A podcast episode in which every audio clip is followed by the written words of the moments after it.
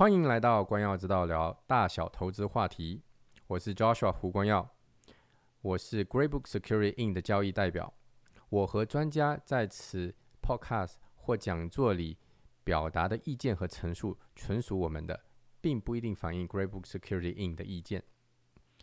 同时，请大家免费开通光耀之道线上课堂，来索取完整的讲座与其他更多的讲座。网址可以在账目介绍里取得。欢迎您来到这一周的光耀之道每周专家系列讲座，我是 Joshua 胡光耀，我现在任职在高博房地产私募基金的执行董事。高博房地产私募基金是一家专门做地产开发的一家 PE 公司，也就是资产管理公司哈。这些年投出去90几个项目，所以如果你对这地产这个开发或者是地产投资上有兴趣的话呢，可以联络我或者是我的团队哈。这个光耀之道这个节目哈，是我自己跟我的团队的一个免费的投资教育平台，所以这跟高博房地产私募基金呢是分开的。所以如果你觉得这个栏目对你有帮助的话呢，欢迎你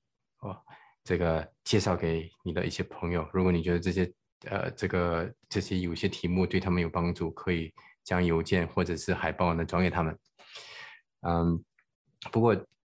在光耀之道里面，所有的观点都是我自己跟我们专家的这些的观点哈，跟高博房地产私募基金是没有关系的哈。那今天晚上我们邀请了丁宇峰MNP 税务合伙人，在这个 Markham 办公室的这个合伙人哈，来为我们分享海外资产申报这跟这个法清与补救措施。那丁宇峰呢来这里也分享了非常多次，所以大家对他非常熟悉哈。那我一些客人呢也找他做一些税务计划跟咨询，所以如果大家有任何税务上的问题之后呢，想要他的这个名片，可以向我取哈。那我们在这里邀请宇峰为我们开始今天晚上的讲座，谢谢。谢谢周叔，谢谢大家，感谢大家今天又来听我们的这个讲座。稍微给我一点时间，让我把这个我的屏幕跟大家分享一下。我希望大家看到的这个应该现在是全屏吧。然后今天呢其实是和光耀之道和招硕合作已经有了1年多，2年，然后从疫情开始我们开始合作，来为大家做一些事务上的一些讲解。非常感谢Joshua 给我们提供这个很好的这个平台，和大家有一个沟通的机会。今天周4晚上，外面有很多朋友可能是来自于多伦多，天寒地冻，还有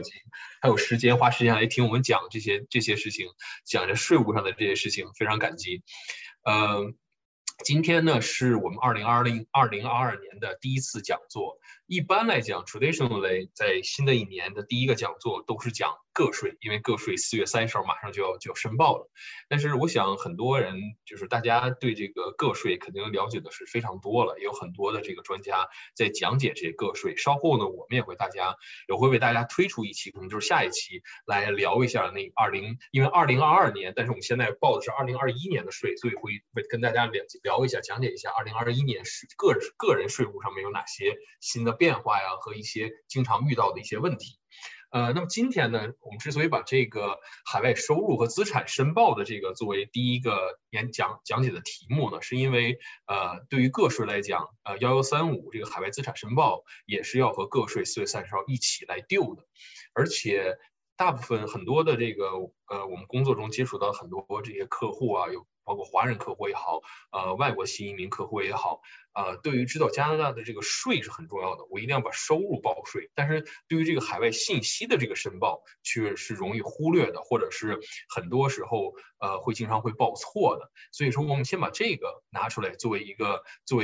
topic 和大家今天聊一聊。那么今天讲的呢，就是这种两种常见的这种海外收入和资产的这种信息申报，1135和1134，再有一个就是说，之所以和大家聊这两个信息申报。那么最重要的就是说他们是有罚金的，聊一下这些罚金，然后再有些哪些补救的措施。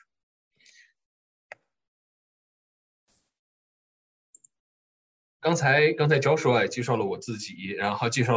我叫丁峰，我是 MNP 明诺会计师事务所万景办公室的合伙人。我的办公室就在 Steels 和 Woodbine 这个十字路口，紧挨着404的那个一个出口。你如果从这路过的话，我们街口有2个加油站，爱索加油站，然后有一个加油站旁边就是 Lexus dealer， 紧挨着 Lexus dealer 那个加油站的旁边就是我们公司的办公楼，你会看到我们公司的 logo 在上面。我们 Markham office 最经常接触的这2个最大的 industry， 一个是地产，再有一个就是 professional 高净值。这个地产方面呢，主要都是私营的，就是个人的这个加拿大最多的这些多伦多、大多地区这些地产家族啊，老外地产家族和一些做翻建啊、地产开发呀。这些朋友和我们的客户，包括他们的，因为都是私营企业嘛，所以说我们办公室的这个主要的客户都是高净值的这个私营企业主。我们公司呢，明诺会计师事务所呢，成立于60年前，现在通过这些年的发展与扩大，我们现在已经成为加拿大第5大会计师事务所，我们加拿大最大的本土会计师事务所，除了4大，我们就是加拿大现在是最大的了。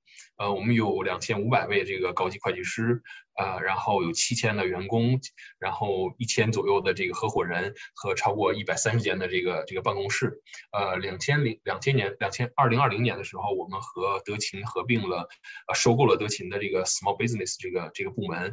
因为公司的发展方向不一样嘛，4大更倾向于发展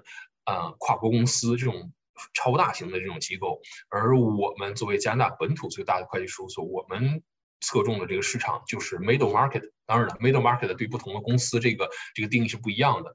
但是我们倾向就是私营企业和这个 middle market 的但是资产也都在可能在几十万、几百万、几亿、几十亿也都是有的。我们希望就是通过，因为我们自己本身很多的合伙人呢，professional 会计师啊，其实都是在4大工作的经验的。但是我们最大的这个想法就是希望能用我们的经验来为加拿大的私营企业和他们的那个家族提供这个会计啊。税务上的这些 service。今天给大家今天的 agenda 就是说，先给大家简单聊一下这个海外收入该如何申报，然后呢，就是侧重于这2个海外的信息申报，一个是1135，一个是1134。你可以看到这个1135叫做 Foreign Income Verification Statement， 就是海外收入的这个证明的这个申报。所以说，很多人把它理解成一个海外资产申报，其实这个就往往让很多朋友产生一个误解，就是我在海外有的资产我都要报，其实不是的，有些资产你是不用报的。那么这是一个 foreign income verification， 证明你海外收入。怎么证明你海外收入？那就是说你要把产生收入的这些资产来申报的。那1134呢，就是说主要是你海外的公司，它不是一般的公司，比如说你拥有一些谷歌的股票啊，Amazon 的这个股票啊，特斯拉的股票，这个你不用报1134，因为你可能你的那个占的这个百分比，不超过1%。但是如果说达到了一定的百分比，你的 ownership 达到一定百分比，或者是你个人和你的家人，比如父母、妻儿、兄弟姐妹加起来超过了一定百分比的话，那么你在这个公司里就有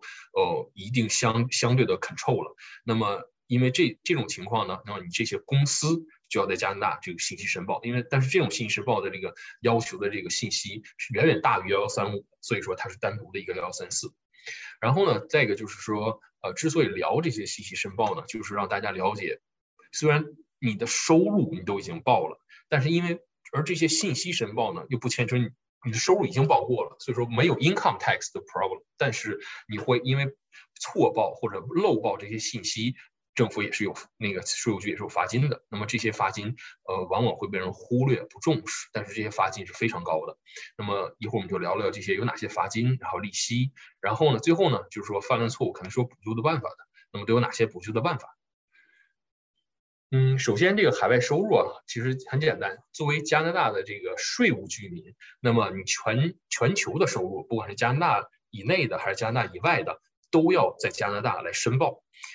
不管也跟你这个你产生收入的这个资产这个 cost 的这些都没有关系。所以说你所有的产生收入 income、capital gain、loss 这些 capital loss 这些都要在加拿大来申报，然后产生的任何 tax liability 你都要在 Canadian tax liability 在加拿大报税。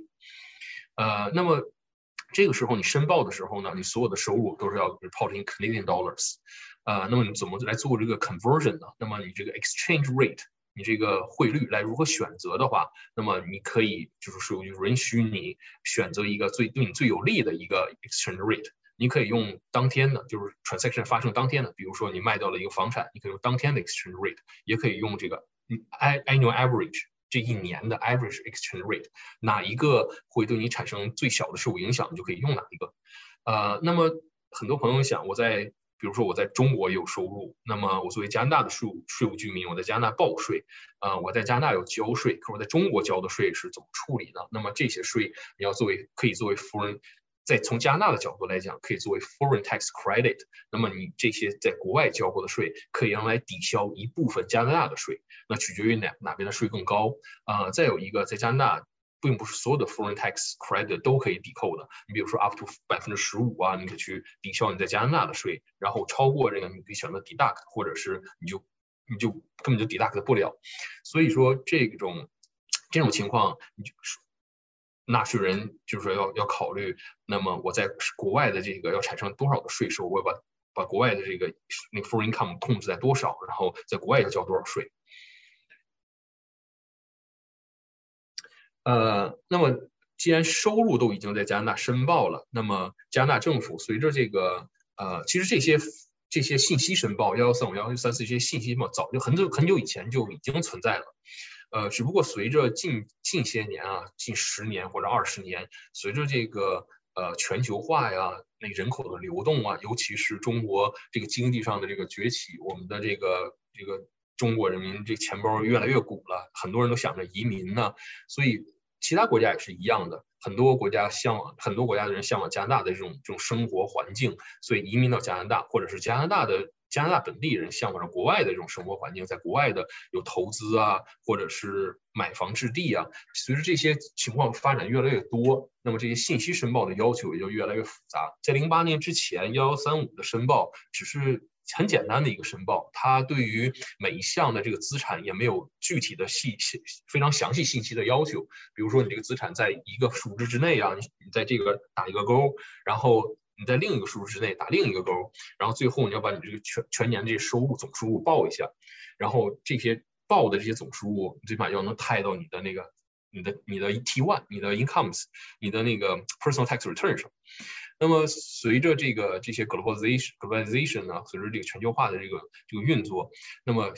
加拿大政府也意识到，这个很多的这个加拿大人，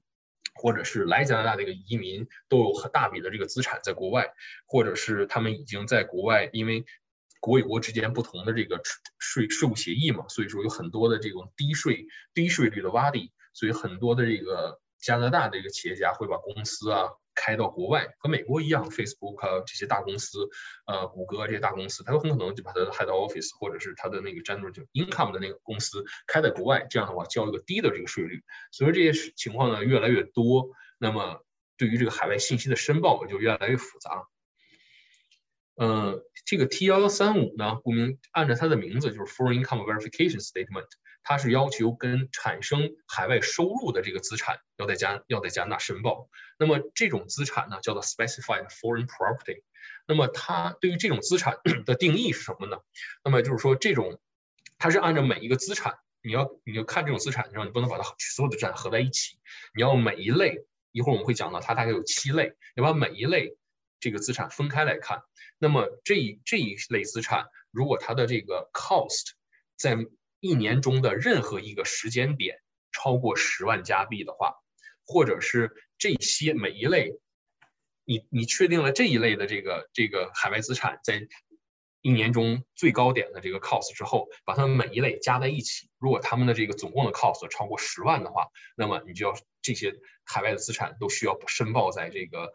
1135上，即使它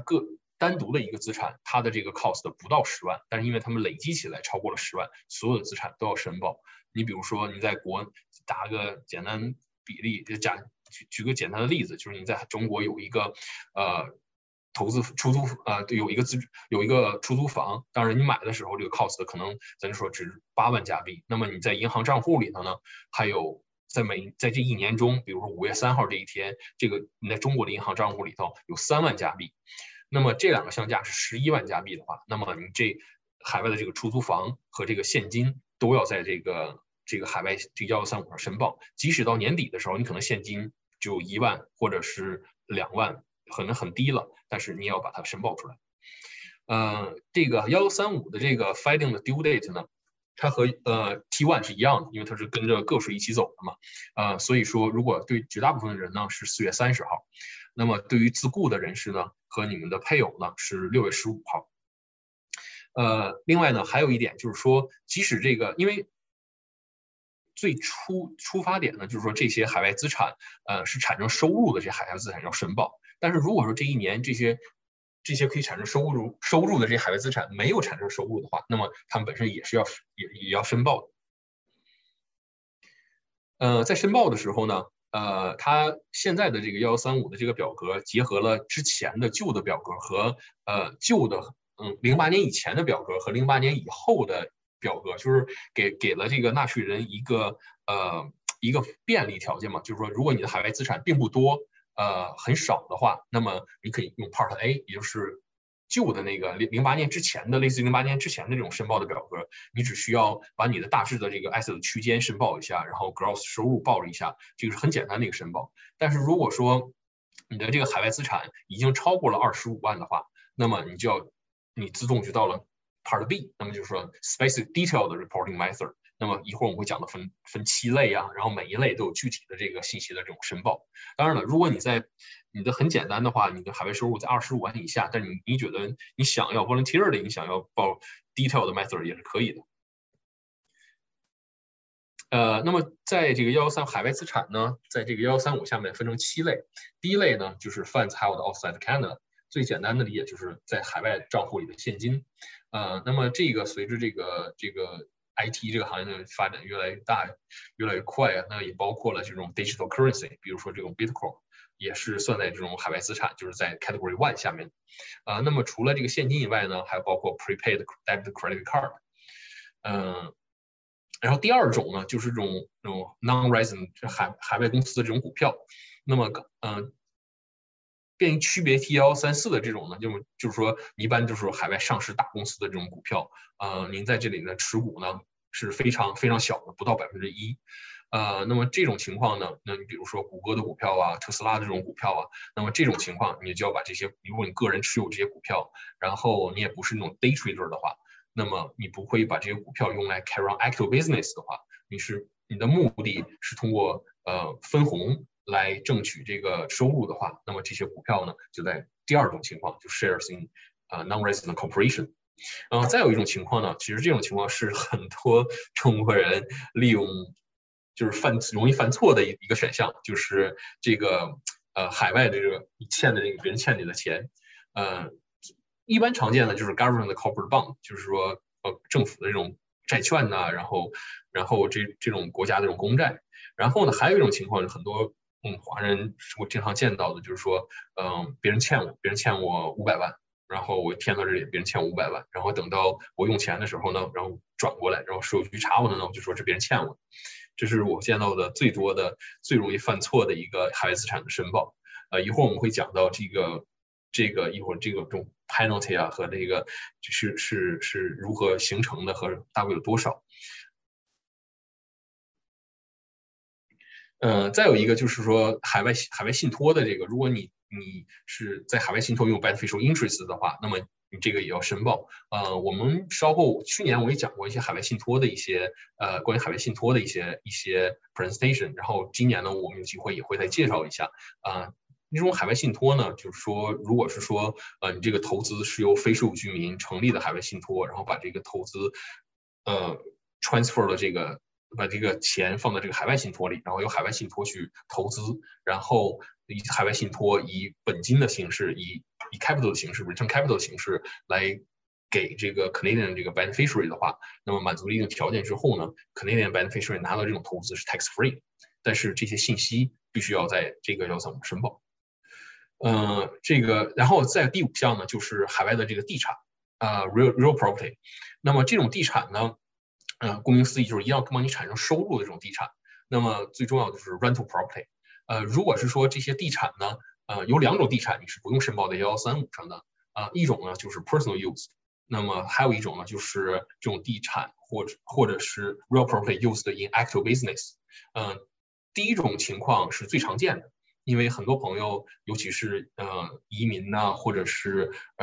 以前是出生在中国，然后后来来到加拿大移民也好，定上学也好，留在加拿大的很多朋友。国人都在国内都会有一些房产，不管是自己的也好，还是父母留给他们也好，那么这些房产呢，如果说你是 personal use property， 比如说这种 personal use property 在税法下面的定义呢，就是说它是由你自己本人或者是跟你关联的人来使用，而它的最大的这主要的用途呢，是你的 personal 的 enjoyment。就是你自己来享用，你的 enjoyment 不是用来出租的。那么这种 property 呢，就叫做 personal use property。那么这种 property 也是不用出租的。这种 property 是不用来申报的。一会儿呢，我们会有一个简单的介绍，就是说 primary 在税法下面一般定义是 50%。那么这种 property 就是它允许你出租，你可以去出租，但是在什么样的情况下你出租了还是你的 personal use property， 而什么样的情况下你出租了那就不再是你的 personal use property， 那就是一个 rental property， 你就报在1135上面了。一会儿我们会有一个 slide 来大致给大家讲解一下。另外 assets held only in active business， 比如说business inventory 啊，或者 equipment 啊，或 building used in a business， 这种情况就是你个人持有这种 equipment 啊，或者是机器啊，或者是厂房，然后用在 active business， 这种情况其实是很少的，至少我还暂时还没有遇见过。一般不管是国内也好，加拿大也好，你如果是说拥有这种要机器厂房，然后 building 这种情况来去经营的话，那么一般来讲都会用公司，不会用个人名义持有。最常见的其实这种是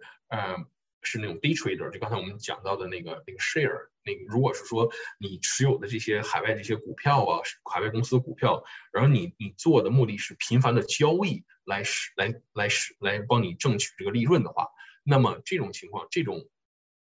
股票你是不用报在1135上的，因为你的是 active business。那么一会儿我们会简单介绍一下，那么这种 day trader 也不是一个就是说你过了一条红线，你一天要交易几次，你就成为 day trader 了。它是所有的很多 factor 要考虑在一起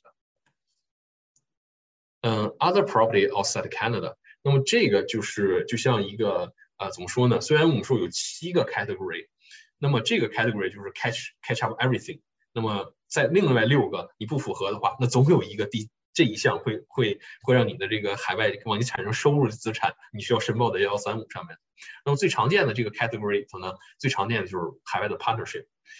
然后就是 foreign insurance policy 海外的这种保险，然后再有一个就是海外的这个贵重金属，放在海外的，贵重金属放在海外的，一般我们还没见过。一般很多这种金银首饰什么的这样的，都是。你个人就是 personal use property 嘛，那如果除非你是在海外，你买了黄金或者是贵重金属，然后用它来保值啊，或者什么样的目的的话，至少这种情况我还个人没有见到，但是肯定是有的。最常见的就是 foreign insurance 海外的这种保险，那么再有就是这个 partnership 也是在加拿大，尤其是在地产行业 partnership。要比公司和其他的形式更常见，是一个非常运用非常广泛的一个在地产行业的一个 entity。那么在国内呢也有最有名的就是有电影叫做中国式合伙人嘛，那个但是现在有很多的这个国内我们知道有一些客户在用 partnership， 用 partnership 就一定要慎重，尤其在国内也是在中国用 partnership， 因为在加拿大税法下面。它是允许你在国外拥有公司，然后公司重组的过程中允许你不产生这个 capital gain 啊，然后有一些 deferral， 就是同样和就是你假如这个公司在加拿大，那么你能享受到这个 benefit， 你是海外公司也有可能享受到，但是加拿大税法下面对海外的 partnership 没有这种 benefit， 所以说你一旦有了海外的 partnership， 当你要解散呢，当你要买卖或者当你要重组的时候，就会有一个很大的问题。所以说用海外的 partnership 一定要慎重。另外，这种 partnership 如果说海外的这个 partnership 本身不需要申报1135的话，那么你作为个人，你作为他的 partner， 你就要在你的1135上申报这个海外的这个 partnership 信息。但是有一种情况就是，即使这个 partnership 是在海外，那么根据加拿大税法，它有可能被视成加拿大的这个 entity。那么这个海外的 partnership， 比如说它每一年的 income 和 loss 有超过10%给了加拿大的这个partner， 那么有可能这个 partnership 本身它自己就要报1135。如果他持有这个海外资产的话，那么这个情况是很容易被人忽略的，而且这是很难跟客户沟通的。我有客户就是说，他们一直不理解这个为什么中国的这个 partnership， 这个 partnership 本身需要报1135，所以说这个就是一个用海外的这个 partnership 一定要慎重，因为很少有独立用海外的合伙 partnership 的，有可能这个 partnership 跟其他的公司是结合在一起的。那么你以后我们会讲到，你在报海外公司这个架构的时候，1134的时候，那么有可能就把这个 partnership 这个信息提交给了税务局。那么这个时候税务局有可能在问你，你这个 partnership 需不需要报1135，有没有报1135，那么有可能就带来一些麻烦。然后最后一项呢，就是这个 property held in account with a Canadian registered security dealer or Canadian trust company。这个大国人肯定也不太理解这些 concept。其实最简单就是，如果你通过比如银行啊、大投资机构帮你投资也好、买卖股票也好，那么你问这些机构，到年底的时候你就问他们，那个我是否需要报1135？如果报的话，你给我提供一份1135的这个表，然后你按照那个表报就可以了。这是其实看起来复杂，其实是最简单的一项。关于申报1135呢，有哪些 tips 和 trap 呢？就是只有加拿大的税务居民才需要申报 T1135。如果你在加拿大你是非税务居民，比如说有国内外派到加拿大的这个员工，你本身是加拿大的非税务居民，然后你在加拿大的 employment income 你按非税务居民去申报的话，这种时候你是这种非税务居民是不需要申报1135的。然后再一个，就刚才我们提到了这个，如果这些海外的资产你是用来 carry on active， 你个人持有，但是用来 carry on active business 的话，那么你是不需要申报这些资产的。最典型的就是这种频繁买卖股票这种 day trader。那么至于说如何被视成一个 day trader， 它叫 day trader。那么很多人想，你要每天都要 trade， 那每天我 trade 到一次、两次，还是几次、几十次、上百次才能成为 day trader 呢？那么这个跟次数是一些因素，但是根据你的目的、你的这个主要的这个经济来源、你的背景，很多信息因素结合在一起，才能确定你到底是不是 day trader。还有很多人就是说，那我要是 day trader 就好了，我要是 day trader 我就不用报1135，我省了这些麻烦。因为你作为 day trader 来讲，你每年可能要 transfer 这种上百上千次的这种买卖，那么这种如果申报的话，或者你买的股票可能几十种上百种这种股票，那么这种信息如果是申报的话是非常麻烦的。所以有人讲，那我作为 day trader 我是不是就可以不报1135的呢？你可以不报1135，但是别忘了，你作为 day trader 的话，你所有买卖的收益全是active business， 那你就100%的那种 taxable， 你就不是 capital gain。所以说在你如果从事这项行业，或者是你是以这种频繁买卖股票来谋生的话，那么你就要做一些 analysis， 跟你的会计师去交流，然后帮你确定你到底是不是 day trader。首先你确定了是还是不是 day trader 之后，你才能确定你的收入的性质，你该如何报税，你该如何申报这些信息申报。再有就是这个海外资产呢，它是以 cost， 它是根据你 cost 的这个是10万以上还是10万以下来决定你是否申报这个海外资产的。那么有些情况呢，有一些尤其是你比如说有些是父母赠与的，或者是遗产呢，然后那么这种情况下你的这个 cost 嘛，因为你没有花钱，你赠与的话或者是遗产的话，你没有花任何钱，你得到了这些海外资产，那么它的 cost 是怎么计算的？那么这个时候一般来讲就是当时的 fair market value， 如果是赠与你的这个房子，赠与你的父母赠与你，那么当时赠与时候的 fair market value 是多少？就是你的 cost base 或者遗产也是。那么这个时候，那么如何来确定这个 cost base 这个当时的 fair market value 呢？那么 valuation 就是非常重要的。那么如何来支持你的 valuation 呢？你就要有专业的人去帮你做这个 valuation， 他们能译出专业的这种 statement， 然后你可以让税务局来需要这些 supporting document 的时候，你能够提供，而且他们能被公证的。那么这些就是来支持你的这个 cost base。现在很多就是说，现在国内啊，中国已经在很多方面也跟世界同步，也做了很多的变化。我知道很多国人都在想这些东西，回国找个人花点钱就办，这不是的，真的不是的。尤其是在一些大城市啊，你是这种情况，现在国内你做一个房产的公证啊，做一些公证，这些都是终身制的，终身有责任的，这不是那么容易就能做的。所以说，我们鼓励大家，不管新移民也好，还是老移民也好，你觉得你需要公证的或者一些财产比较大的这些，尽早去做。而且你时间拖得越久，你比如说像我讲的这个新移民，你新移民来到加拿大的时候，那么你的那个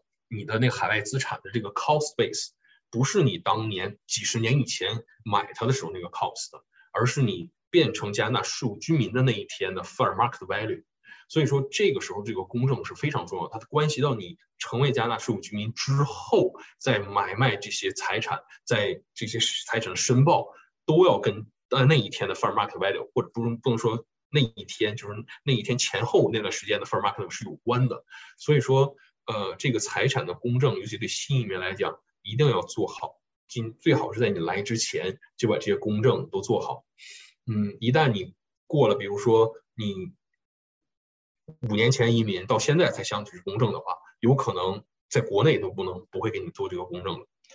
所以这个，而且对新移民来讲，还有一个对新移民来讲啊，如果您是比如说您2020年5月26号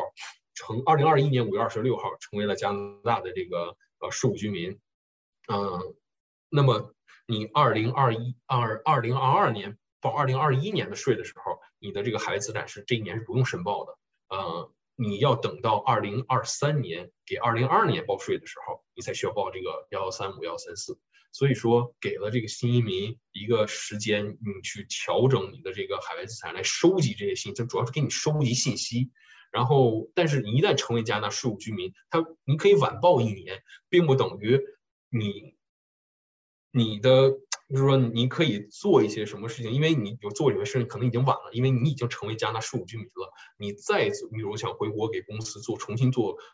reorganization 啊，重新改变公司的这个架构，你就一定要考虑到对在加拿大有任何上税务的影响，因为你已经申报这个信息，你可以晚拖1年，但是你已经成为了加拿大税务居民。所以我们希望就是说，新移民一定要对这个海外这个信息，海外这个资产，有一个了解，然后和专业的会计师去沟通。我听过很多这个就是说一些信息啊，我想今天能听这个讲座的人，这些朋友肯定也听说过。第一，会有人告诉你，海外资产报的越多越好，能报多少都报多少，将来你转钱的时候方便啊，我报过了这会支持你将来转钱的。可是你报的这些，一会我们会讲到，你报错了是有罚金的。再有一个，就刚才提到的这个，就说刚才那个海外资产那7项里的第3项，很多人觉得这个太容易了，我就说人欠我的，我就说表弟欠我500万，然后我来了成为加拿大税务居民之后，他就还我钱，或者是说我真的亲身经历过，我有客户就是说。是国内的这个，我来之前我把什么什么卖了，房子卖了，公司卖了，或者什么样的东西卖了，然后是人家欠我的钱，然后因为我卖的那时候我还不是加拿大税务居民，所以产生的任何 capital gain 的时候，我都是在中国交税，跟加拿大没有关系。可是这笔现金他没给我，那么他现在就是还我这些钱，然后我就用这些钱，然后其实这就说而已嘛，所以说都觉得这些无所谓。还有一种我经常听说的就是说。当然了，这如果一旦你被税务局查到，税务局肯定会要你提供这些 supporting document， 而这些 supporting document 有可能会直接寄到国内的一些机构啊，或者是让你来提供。很多人都觉得国内根本就不在乎你这个东西。那么这种情况下，那么这不就正中税务局的下怀？就是说你提供不了任何证明，你提供不了任何对你有利的这种信息的话，那么这就是你的收入。 那么这些你因为税务局不会去帮你分析，那可能是这种收入，可能有时候不会，全都是你的收入。所以说，对于这个海外信息的这个申报，希望大家一定要就是说有一个重视，不是说你随便报的越多越好，而是说你要以实际情况去申报。那么如果是说牵扯到一些税务上的影响的话呢，那你就要做这些相应的税务规划，来规避来 defer， 在税法允许的框架下。 来帮你省税啊，或者是 defer 这个 tax， 但是这个信息申报一定要正确。然后再有一个就是这个刚才回到之前的了，cost amount 讲完了，就是 special foreign holding， 还有一些那个海外的这种投资，如果是你在这种 registered trust， 比如 RSP 啊、TFSA 里头的，这些是也是不用申报的。然后再有一个就是说，如果是说你投资在 Canadian Mutual Fund 的 Trust 或者 Canadian Mutual Fund 的 Corporation， 而这些 Mutual Fund 的 Trust 或 Corporation 又持有海外资产的呢，那么你是不需要申报的，因为你的投资是在这个 Mutual Fund 或 Mutual Fund 的 Trust 或者是 Mutual Fund 的 Corporation， 那么到这儿就截止了。至于说他们下面再持有任何 property， 跟你就没有关系了，所以你是不用申报的。但是还有一种情况呢，你可能拥有这种海外的 Mutual Fund 的 Trust。 然后呢，他们又持有不同的投资，就是如果说，比如说我投资在一个中国的 mutual fund 的 trust 里面，那么这个中国的 mutual fund 的 trust 又把这个钱投资在加拿大的这个 property 里面，那么你的投资是在这个中国这个 mutual fund 的 trust， 至于它下面持有什么跟你没关系。那么这个时候，你的在中国的这个 mutual fund 的 trust 这个投资本身就需要在135上申报。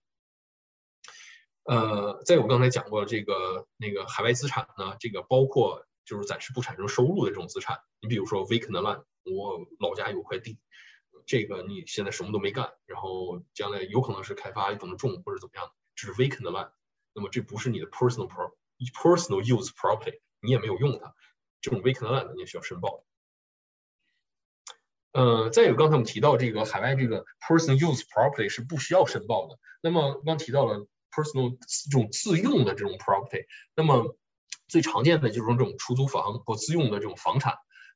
那么它不，加拿大是就是自用的房产不是不允许你出租，你可以去出租。那么我们就有这种三种情况。如果说完全是就是我在三亚有一套公寓，然后平时也没人用，完全就是我亲戚朋友啊，就是家里老人呐、兄弟姐妹啊去那住一住，或者我回国的时候住一住。那么这种情况它完全就是 personal use property， 这种 property 是不需要申报在海外资产1135上的。 但是它并不等于你将来把它卖掉了，不在加拿大这个产生这个 capital gain， 不在加拿大申报。再有第二种情况呢，就是说我这三亚这个房子我是把它出租了，但是出租呢，我只是因为我需要有人我不在的时候有人帮我去打理一下，因为那边那个这种气候非常潮湿啊，如果说没有人打理啊，或者是它容易长毛啊、强长毛，或者是对于这个家具有不好的影响，所以我需要有人。 我往一出租啊，最起码有人帮我稍微打理一下，然后 cover 一些最基本的 cost， 我也没有期待着，那么他去帮我挣多少钱。那么这种情况呢，你还算这种 property 呢，还可以算是 personal use property， 因为你主要的用途还是你的自用。那么第三种情况呢，你比如说我在美国佛罗里达有一个度假屋，然后我一年去住个1个月最多2个月，其他剩下所有的时间当地有人帮我打理。 所以说全都是出租给游客呀、短期出租啊。那么这种情况，如果说你的主要的目的是挣取收入，而这每一年这个出租这个10来个月产生的收入已经远高于这个我需要 cover 这个 cost， 我已经有了这个很不错的回报的时候，那么这种情况，这个就是完全属于 rental property 了，这个就不再是你的 personal use property。那么这个佛罗里达这个度假屋就需要报在你的这个1135上，如果它的 cost 超过10万的话。 当然了，你的产生的这个 rental income 呢，已经在你 T1 下面，你也要已经申报过了。还有一种常见的情况呢，就是这个海外资产是由夫妻共同持有的。我们中国人有很多那个家庭，很多人都是想就是说，我老公的也是我那个这种想法在这里头是不适用。这种夫妻共同持有的呢，即使他在那个他是比如说银行里的这个现金，你是在 joint account， 这个名字叫 joint account， 并不代表这个钱你们家就要平分。你比如说常见的就是说，如果是夫妻中有一方的收入很高，那么这里比如这个。那就中国有一个账户，这个账户里有18万，折合成加币的话，是18万的这个现金。那么夫妻一方这18万现金里头，他们的理解呢，就是 joint account， 那么个人占9万，那么每一个人都不需要申报，因为他没有 assume 他没有假设他没有其他的这些海外资产，那么他每个人9万不超过10万都不需要申报。但是这个实际情况是不是？你要看这个 joint account 谁主要 contribute。那么如果比如说夫妻中一方 contribute 了15万，那么另一方 contribute 了3万，那么这个时候有一方就需要申报，因为超过了10万。当夫妻啊这种 spouse 在报这种海外资产的时候是分开来的 ，individual separately considered。刚才讲的1135讲的比较多，因为这个和大部分的个人是息息相关的，而且相对于这个1134海外公司这种申报呢，1135虽然有7项，但实际上每一项并不是非常的复杂。如果您有好的会计师帮您参谋好了，帮您解释清楚了，申报1135其实并不复杂。复杂的是这个海外关联公司的申报，1134的申报。它之所以没和1135合在一起，就是因为它自己本身就是非常复杂的一件事情。所以我们花了很多时间在这个1135上，我们不会花太多时间在1134上，主要是谈一下就是说谁应该申报这个1134，然后和一些简单的一些deadline 呢 ，deadline 这个 due date 的时间的变化，和再有一个就是税务局有一个 administrative 的一个 relief， 就是说什么情况下你不需要报1134。至于说细节的东西啊，这个1134里头是非常复杂的，它需要你提供国内公司的 financial statement 啊，然后很多的这个信息，尤其是那个现在2021年有了新的那个1134的那个表，就是说随着这个全球化和那个移民潮啊，就是说这个海外财产公司这个申报要求的越来越详细，越来越多，而且要求时间越来越短了，所以说这个。我们不把它作为一个，因为我们这种 presentation 也不是说教大家真正如何去报税，就希望大家了解重视。那么如果说您有这种情况的话，您可以和我们联系，我们为您参谋，然后为您申报这个1134。那么说什么样的这个情况下你需要申报1134呢？那么你是一个加拿大税务，首先你是加拿大税务居民，然后呢，你作为这个公司的股东呢，你个人至少拥有1%的股份，然后呢，你的这个你和你的家人和你的这个关联人加起来后的10%或者大于等于10%的这个公司的股份，那么这个公司就是 foreign affiliate， 就是海外这个关联属于海外的关联公司，你就要申报。那么说你们如果说这个加起来超过50%的这种股份呢 ，voting rights 呢，那就是 controlled foreign affiliate。那么这2种都需要申报，只不过这个具体的这个情况还是不太一样的。你这个关联人呢，那么就是 related person 呢，就是血缘和婚姻关联，那么就是父母、妻儿，最重要的是父母、妻儿、兄弟姐妹，你的 brother-in-law， 你的大舅哥、小舅子，然后这个国内的这个亲戚关系，这个就是你血缘和那个婚姻能就把你们关联在一起。如果满足了的话，就超过10%或超过加起来超过1%，然后个人超过1%，加超过10%，那么这个公司就要申报。我经常听见的一件事情就是很多就是我们来的这个新移民啊也好，老移民也好，就是说我过来就是说代持，这个你不要跟加拿大会计师讲这些代持。在加拿大的这个税法呀，看的是不看你所谓的代持，就是就是我所有的文件上显示都是我弟弟的名字，都是我父亲的名字，都跟我没关系。你这是 legal title，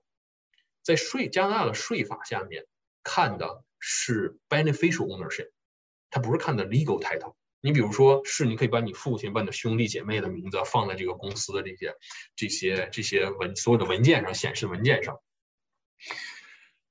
最终这笔钱公司出来的分红卖了公司的这个股票产生这些收益归谁？如果还是你的话，那么你是 beneficial owner， 它还是你的管理公司。所以说有些做法，我要所谓的这种代持这种想法和这种做法是什么时候开始的，是出于什么目的这么做的，但是这个在加拿大市场现在是行不通的。还有一点也是我近期也是注意到的，因为有一个客户他在来加拿大移民的时候，他卖掉了公司，然后把这个钱都用来，然后卖，据他所说就是说卖掉了公司，然后卖给了一个员工，然后这是员工欠他的钱，然后来到加拿大之后呢，7-8年之间从国内收到的钱都是人家还他的钱，就是刚才我说的那个第三项，别人欠我的。然后呢，因为他的这个主要是可能他是被税务局审计了，有可能是因为他的这个家庭的这个，你比如说你的住宅，税务局有一个系统，就是说如果说你的这看你的 postcode， 如果说你住在一个非常好的一个富人区，比如说在多伦多Forest Hill 啊 Rosedale 啊，还有这些好的富人区，而你的这个家庭收入没有达到，就是说 common sense 是支持不了你的这个，你报税的时候这个家庭收入支持不了你的这种生活方式的时候，税务局就会启动这个 net worth audit。这个客户就是被税务局这种 net worth audit， 然后持续了3年，然后他觉得可能没有什么，然后后来我就说你一定要重视起来，你回去以后就去了，你跟你的会计师联系问一下。然后紧接着他很快就回复我，税务局就出了这个结果了。然后这个结果呢，就是肯定不是他想要的。其中有一项呢，就是说税务局到了中国的网站上来，你不是把这个公司卖掉了吗？那么我们到中国的网站上看这个公司的更名，税务局告诉他，你这个公司是在你移民之后很久以后才更名的，所以说那个时候那个公司还是你，根本就没有卖。所以这些信息不是他自己提供的，是税务局通过中国的官方网站查出来的。所以说这些，你像刚才我提到这个，很多人就说是别人欠我的钱呢，然后或者是多报比少报好啊，这种海外资产，然后你好转钱，这种信息，我10年前是这么听说的，5年前也人也这么说，到现在还有人在这么说。中国有句话，道高一尺，魔高一丈。你用了10几年的方法，因为加拿大税务局人不懂，而且这些审计中国人的税务局的审计官都是中国人，所以说这种事情，就是这种大家一定要让大家引起这个重视，就是说，在加拿大税务局也是考虑到各种样的情况，来进行各种各样的应对措施，来对这个海外资产进行审查的。那么这个海外公司呢，刚才我们说了，这个海外公司什么样的情况下这个需要申报这个1134？那么还有一种就是说这个时间就是 due date，从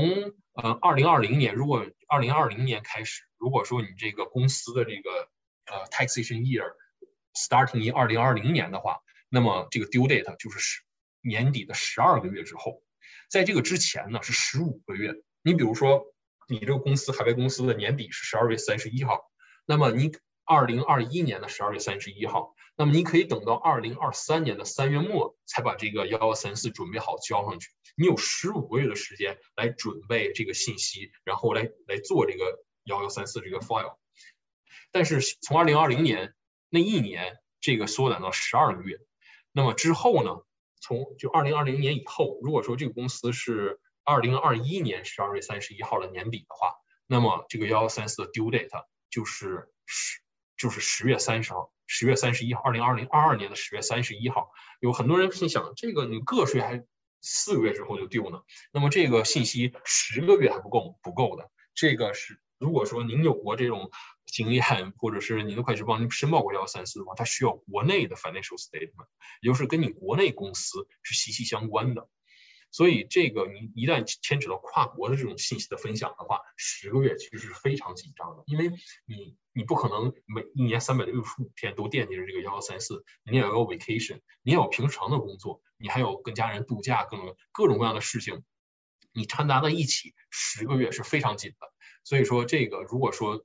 对我听众朋友您有这种1134的这种需要申报的话，你一定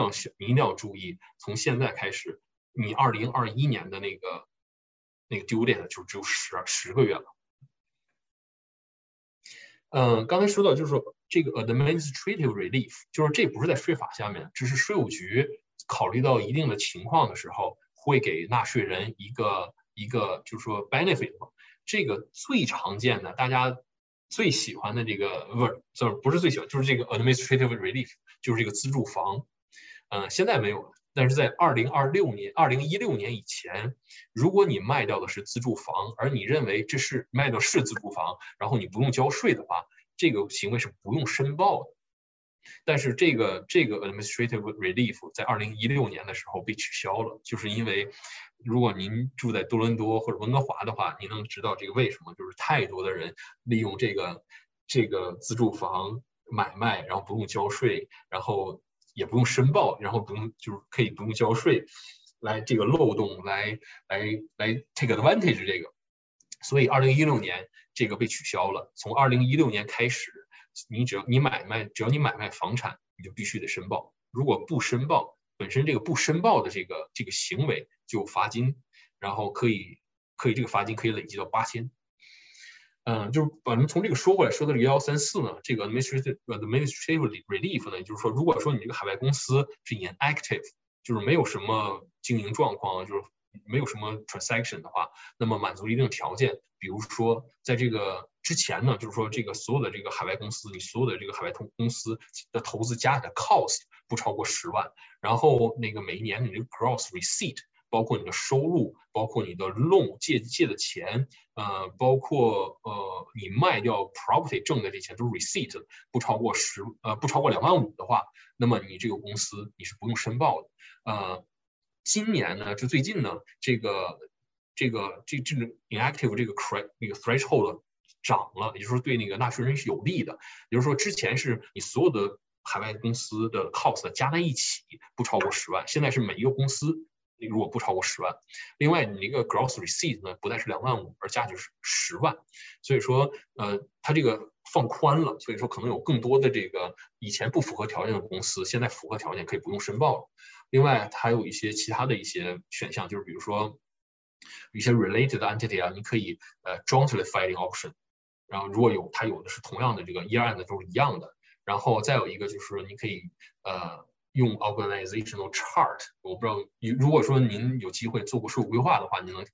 能见过就是这个公司的架构，会计师化的这种架构，来取代一些信息的这种申报。其实这个未必是对你是好事，因为对于专门做税务的人来讲，看架构要比看你那些信息、数字和 description 要简单的多，一目了然你这公司的架构，你这公司做过什么，2年的架构一比较，你这之间做过什么，就很容易就能抓住你的一些错误，然后来一些 assessment。然后再就是这些一些新的 administrative relief 给了 taxpayer 一些 benefit， 就是一些以前不 qualify 的一些inactive 的 business， 你现在也不用申报了。但是2021年之后有了新的1134这个表格，需要更多的信息，更全面的信息，甚至有一些 catch up 的信息，就是你这个公司买卖了，比如说一个公司海外的这个关联公司拥有另一个海外关联公司，有任何这种股票的买卖啊 transaction 这种税务上架构这种变化都需要申报，而且这个1134又和其他的那个税务局的要求的这些表格联系到一起，比如106啊 Form 106这些联系到一起，其实是给了你一点点好处，却让给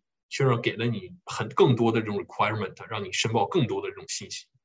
本身这对纳税人就是一个非常大的 challenge。我不建议您自己去申报1134的，一定要找专业的会计师帮你申报这个1134，然后帮你解释。你如果说你是加拿大的税务局，你在国内拥有企业的话，你在国内企业架构上做任何事情都不要急于去实施，跟国内的会计师把这个变化商量好之后，把这个拿给加拿大的会计师帮你参谋，帮你看。你在国内做的任何变化是否会对你在加拿大税务产生任何影响？就像我刚才讲的，如果你在国内有 partnership 的话，你轻易的解散 partnership， 一定会在加拿大产生这种税务影响 deemed disposition。所以说这个或者是你公司股份的这种变动，你一定要让加拿大会计师帮你看一下，因为公司的股份变动有可能在加拿大也是允许的，而且不产生任何加拿大的 tax liability， 但是你要保证你的这个动作符合加拿大税法，而且有足够的这个 legal document 去 support， 因为税务局怎么知道你的？如果是税务局查你的话，怎么会他能知道你这些 transaction 是怎么样发生什么样的 transaction？ 那么一定要有 legal document 去 support。所以这个1134，希望大家一定要慎重，然后多跟你的会计师去交流。讲了1134、1135之后呢，那么就是说为什么我们要重视这个1134和1135？他们只是信息的申报，他们短期内就马上不会让你有 income tax 这个 payable。可是为什么一定要重视它呢？就是因为这个罚金太重，大部分的客户都纳税人都觉得，我没报，我晚报或者我从来没报过，然后税局抓到了，你就罚我2500一年呗，就是就是这个第一项，25块钱一天 ，up to 100天，2500块钱。但是我告诉你，这是最轻的一个罚金。现在，因为各种各样的原因吧，有可能是这个 COVID-19 呢，政府投入了大笔的这个资金来维持这个国计民生，这2年之内，发放了很多的这个钱。那么税务局它是有 budget， 加拿大税务局从政府带来款，绝大部分的这个钱带来的款，这几亿、几十亿都用在了 IT 上面。大数据，它不光是多雇了人，雇人工其实没有花太多钱，绝大部分的钱用在了 IT 上面，控制这个大数据。再一个，它是政府机构，它从政府借了钱之后，它要还给政府。怎么还？就是说，税务局是他借政府1块钱，他还5块钱。那么这个钱是怎么还？那税务局它是从纳税人把这个税收上来还给政府吗？不是的，它是。assess 这些 taxpayer， 比如说你今年报税了，你报税之后呢，税务局 assess 你之后呢，觉得你一开始你最初应该交的税是1万块钱，税务局 assess 你之后呢，你要多交，比如说assess 之后你要交2万块钱的税。这个 assessment 一般的来讲，这个 additional tax payable 往往伴随的都是 penalty 和 interest， 而且现在越来越大的趋势一些。比较大的 penalty， 你像这些一会儿我们要讲到这 gross negligence 的 penalty， 也轻易不会加到纳税人身上的，都会很常见的被加到纳税人身上。而这些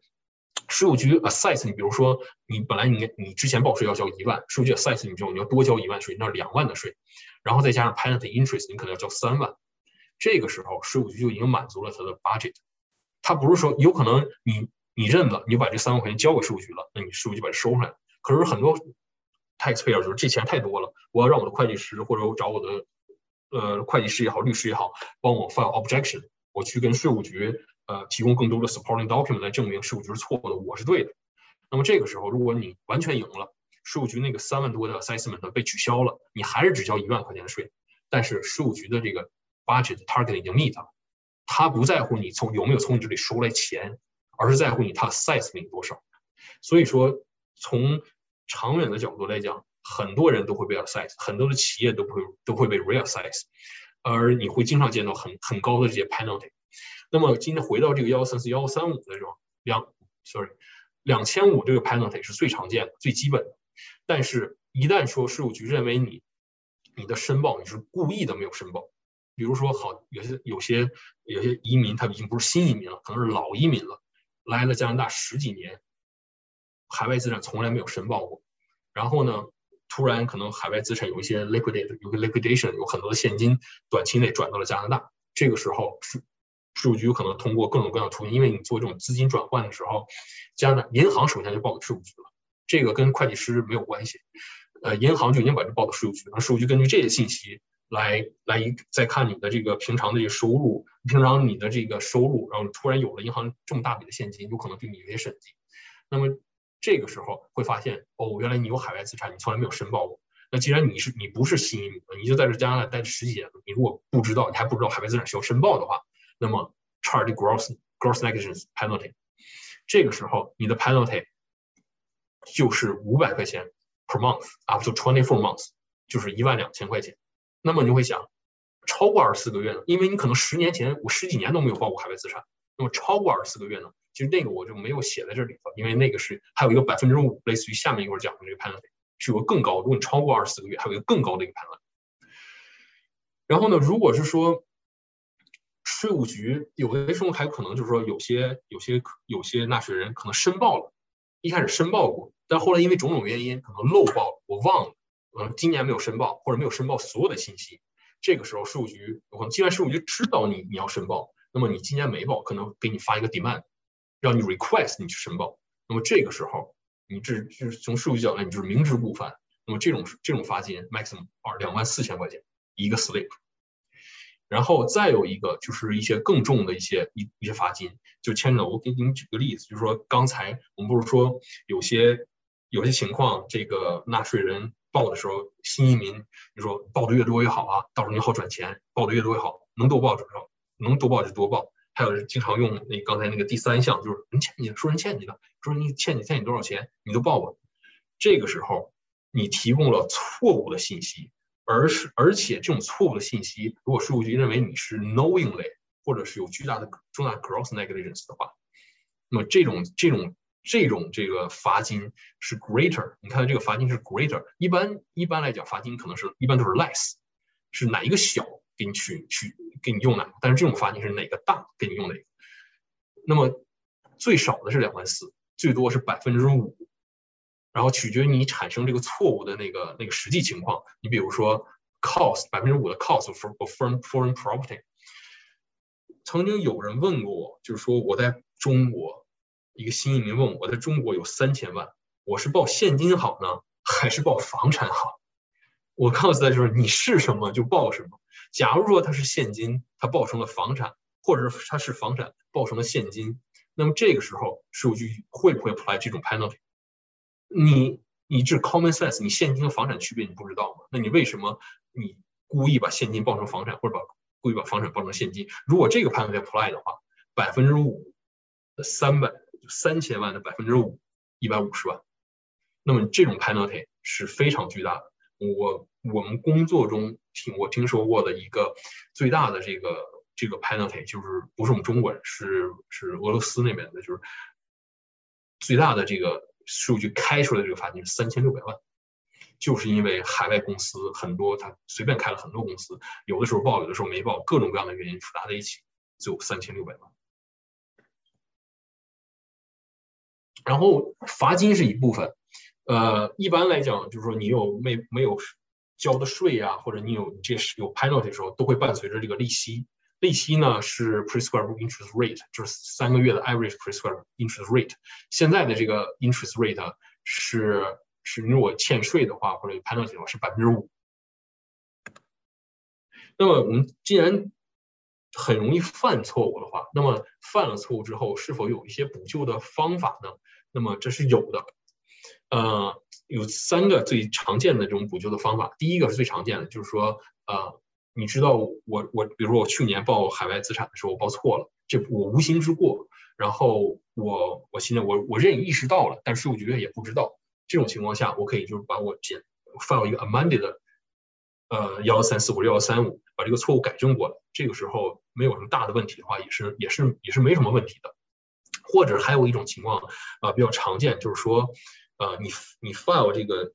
信息申报是有 deadline 的，你比如说1135和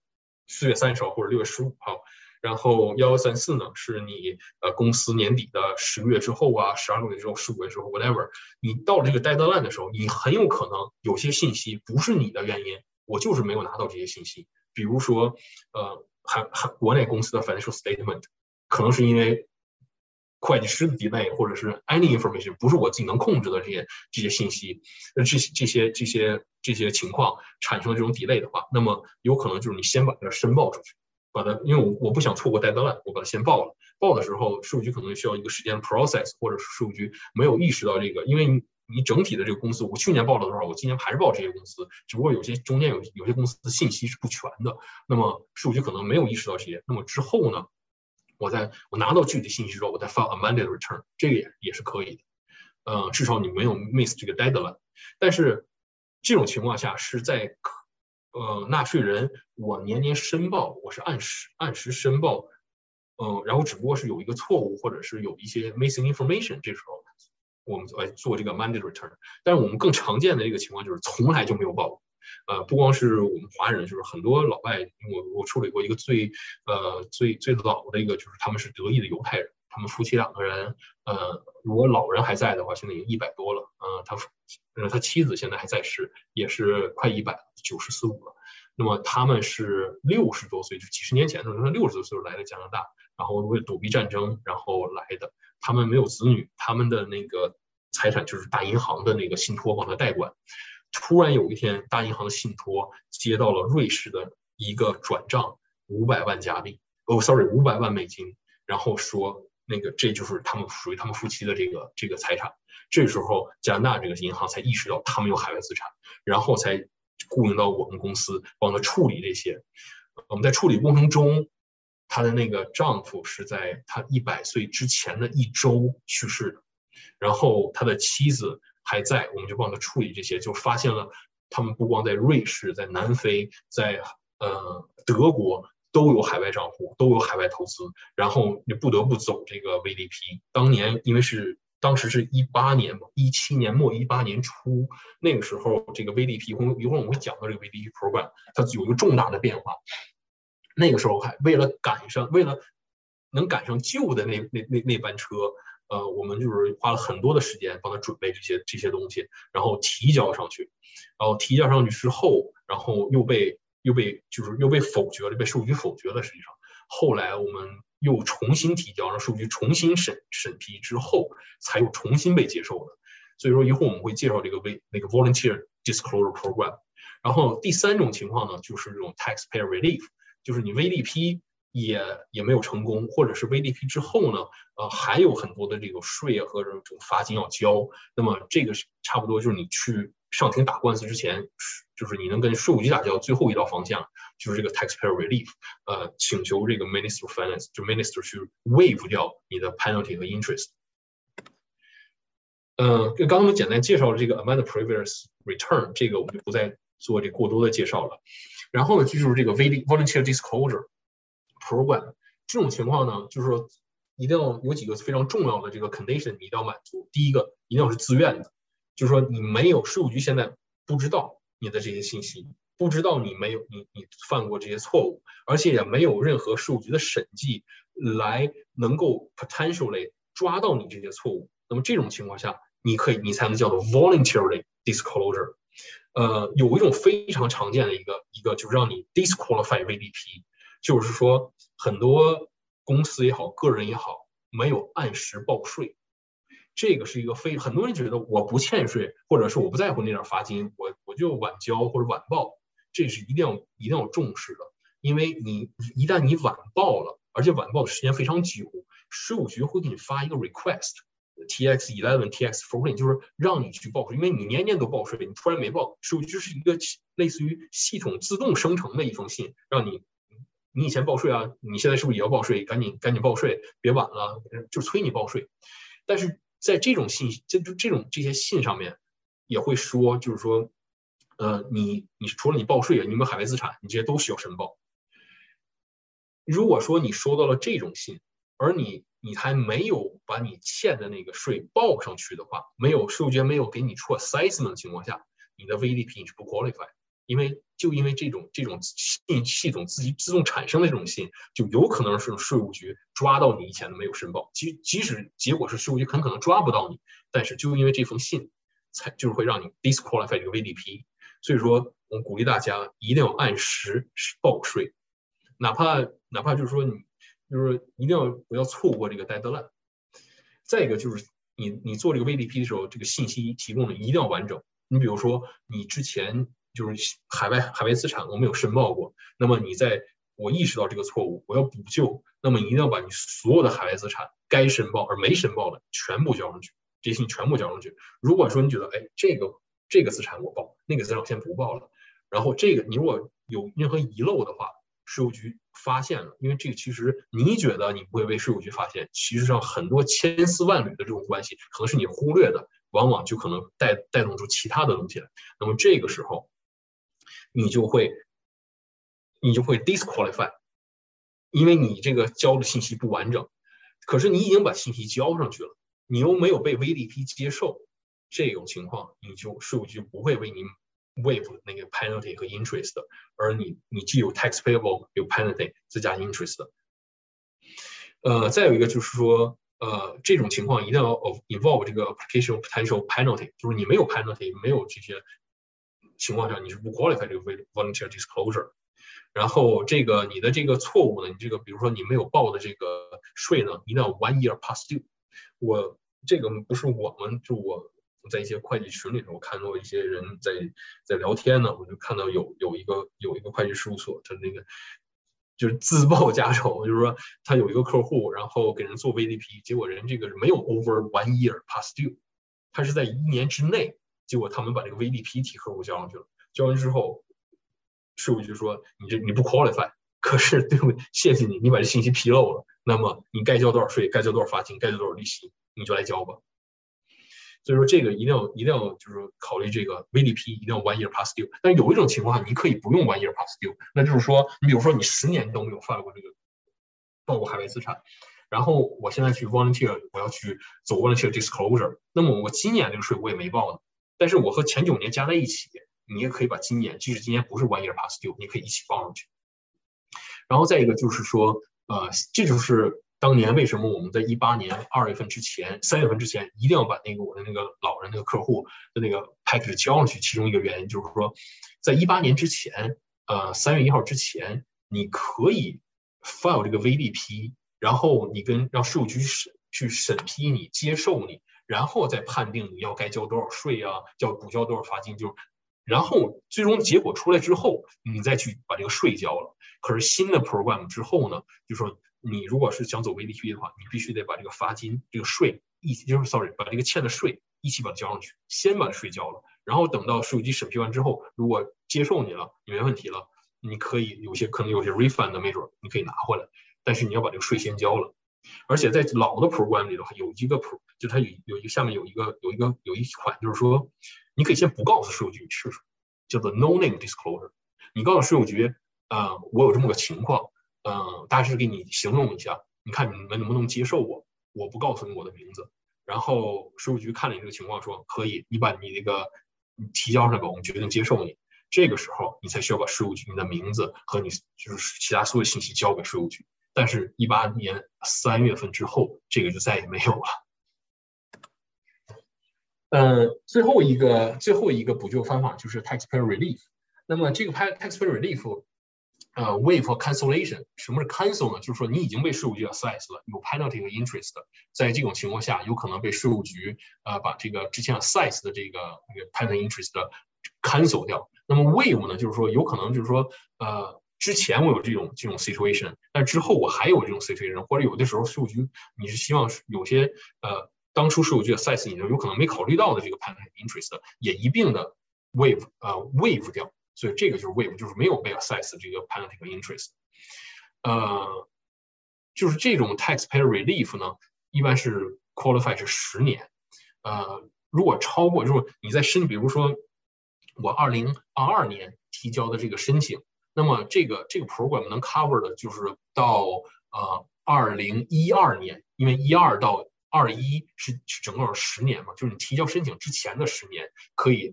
这个是 minister 可以 waive 和 cancel 你的 penalty 和 interest 的。再说10年之前，如果你有被 assess 的话，那对不起，这个是不 cover 的。但是一般来讲，那个 assess 一般就是说10年之前太久的税务局就不会再 assess 你超过10年，因为一般来讲，你的信息保留，首先税务局要求你信息保留是。6年，就是说，你产生 transaction 之后的6年或者7年，包括 transaction 那1年，再一个就好多银行超过10年，银行也不会保留你的数据了，所以说你很难拿到，即使你想 disclose， 也很难拿到超过10年的数据。那么这个 taxpayer relief 是不是所有人都自动 qualify 呢？也不是的，它有很多的也是有很多的情况你才能去用到这个 taxpayer relief。一般最常见的。前3种情况呢，就是说，第一种是 extraordinary circumstances， 就比如说自然灾害，火灾啊，那个洪灾啊，然后再有一个就是civil dis 就是这个怎么说，这个市政上的一些，比如说postal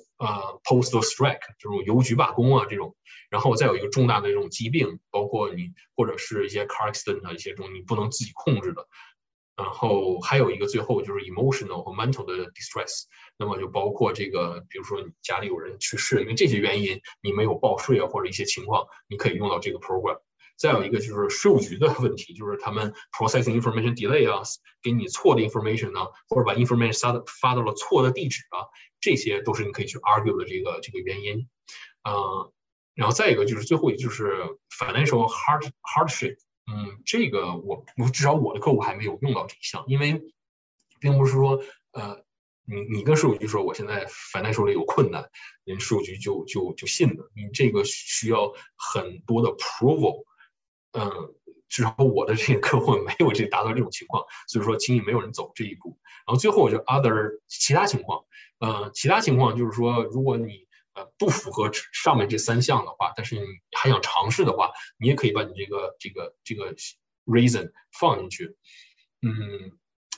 这个税务局也会 consider， 因为就提到刚才我的那个老夫妻的那个客户，他们第一次被那个 VDP reject 了之后，就是因为他们有2年收到了那个税务局发的那个 TX11 和 TX14， 就是说他们的代理人把他们报税报晚了。然后因为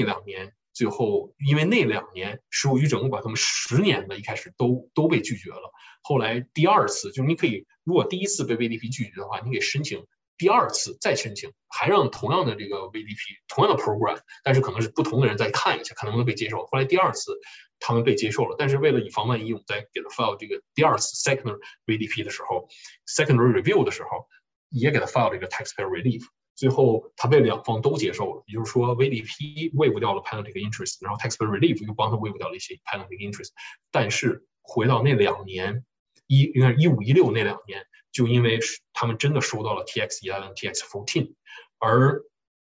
当时他们夫妻2个人都已经90多岁了，所以说他们就说他们医生也跟他出了证明，他们不能 mentally handle 他们的 affair。